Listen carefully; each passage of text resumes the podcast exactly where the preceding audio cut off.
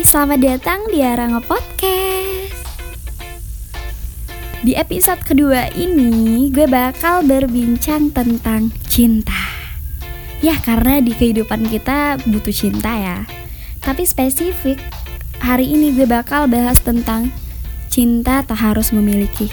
Di antara kalian pernah nggak yang ngalamin cinta tak harus memiliki? Atau sekarang lagi ada di fase ini? Yuk kita bahas ada beberapa faktor nih menurut gue menyebabkan cinta tak harus memiliki. Yang pertama cinta beda agama. Ya, kalau ini mau nggak mau harus pisah atau salah satu dari pasangan harus ada yang mengalah. Terus yang kedua cinta nggak direstui orang tua. Kalau yang ini berat sih karena cintanya aja nggak direstui gimana mau nyatu.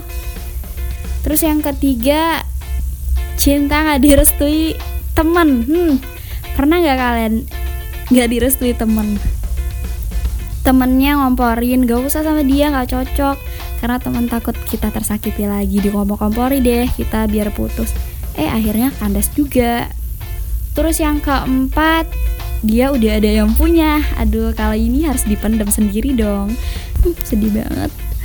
Terus yang kelima yang paling deep banget itu lo nya cinta dianya enggak ya itu bertepuk sebelah tangan. Aduh ada yang pernah ngalamin gini gak sakit banget ya. Kitanya cinta dianya enggak. Terpaksa dia harus ngiklasin dia bahagia sama orang lain. Kita nggak bisa begitu aja. Buat orang yang kita cintai juga bisa punya perasaan yang sama dengan kita. Ada kalanya memang jalan terbaik untuk kebaikan bersama adalah melepaskan orang yang kita cintai Walaupun pedih, namun bisa jadi melepaskan orang yang kita cintai itu memang jalan terbaik buat kita. Untuk cinta tak harus memiliki, kita harus belajar mengikhlaskan, belajar untuk lebih kuat. Karena gak pernah ada yang baik-baik aja dari merelakan orang yang kita cintai pergi. Sakit hati ini rasanya saat melihat orang yang kita cintai bersama orang lain. Tapi dengan belajar mengikhlaskan itu, kita juga belajar untuk lebih kuat, sehingga ke depannya kita bisa lebih mudah menata perasaan bila ada seseorang baru yang hadir di kehidupan kita. Terus juga ingat selalu ada kesempatan untuk cinta yang lebih baik. Karena cinta sejati akan menemukan jalannya, kita pasti akan diarahkan ke pintu-pintu baru untuk menemukan cinta yang lebih baik. Selalu ada kesempatan untuk cinta yang lebih baik kok sehingga tak perlu terus meratapi cinta yang tak bisa dimiliki tersebut. Hati yang patah akan tumbuh kembali. Hati kita bisa memiliki kekuatan yang tak pernah kita duga sebelumnya. Saat ini mungkin kita patah karena harus melepas dia yang sangat kita cintai.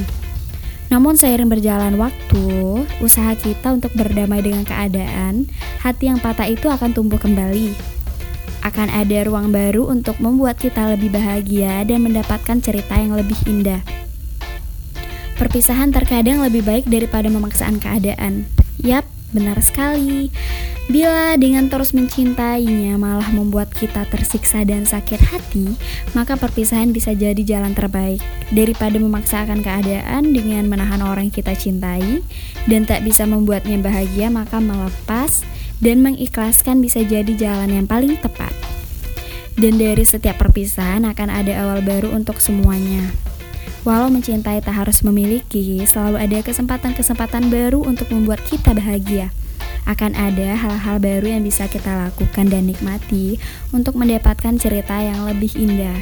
Sesuatu yang kadang kita anggap bakal jadi akhir dari segalanya, bisa jadi malah memberi kita awal baru untuk semua yang lebih baik. Cinta itu anugerah, kita boleh cinta sama siapa saja. Tapi jangan sampai berlebihan, karena apa? Karena yang berlebihan itu nggak baik. Dan ya, kalau berharap sama manusia jawabannya apa? Kecewa. Oke, okay.